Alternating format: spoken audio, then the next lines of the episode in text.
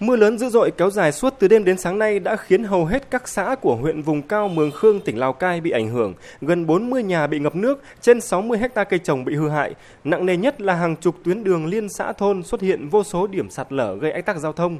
Ngay các tuyến đường tại khu vực trung tâm cũng ngập tràn bùn đất sau khi nước rút. Ông Phạm Đăng Năm, Bí thư Đảng ủy thị trấn Mường Khương, huyện Mường Khương cho biết.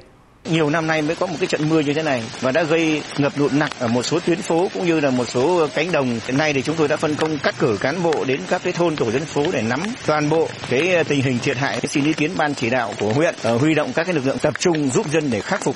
Ngoài Mường Khương, một số địa phương khác như huyện Văn Bàn, Bảo Thắng, Simacai và thành phố Lào Cai cũng đang chịu ảnh hưởng bởi mưa lớn, trong đó nặng nề nhất là tại huyện Bảo Yên. Trận mưa với lượng trên 150mm gây lũ quét bất ngờ trong đêm khiến nhiều gia đình phải sơ tán gấp người và tài sản. Không ít công trình hạ tầng bị tàn phá, ước thiệt hại trên 8 tỷ đồng.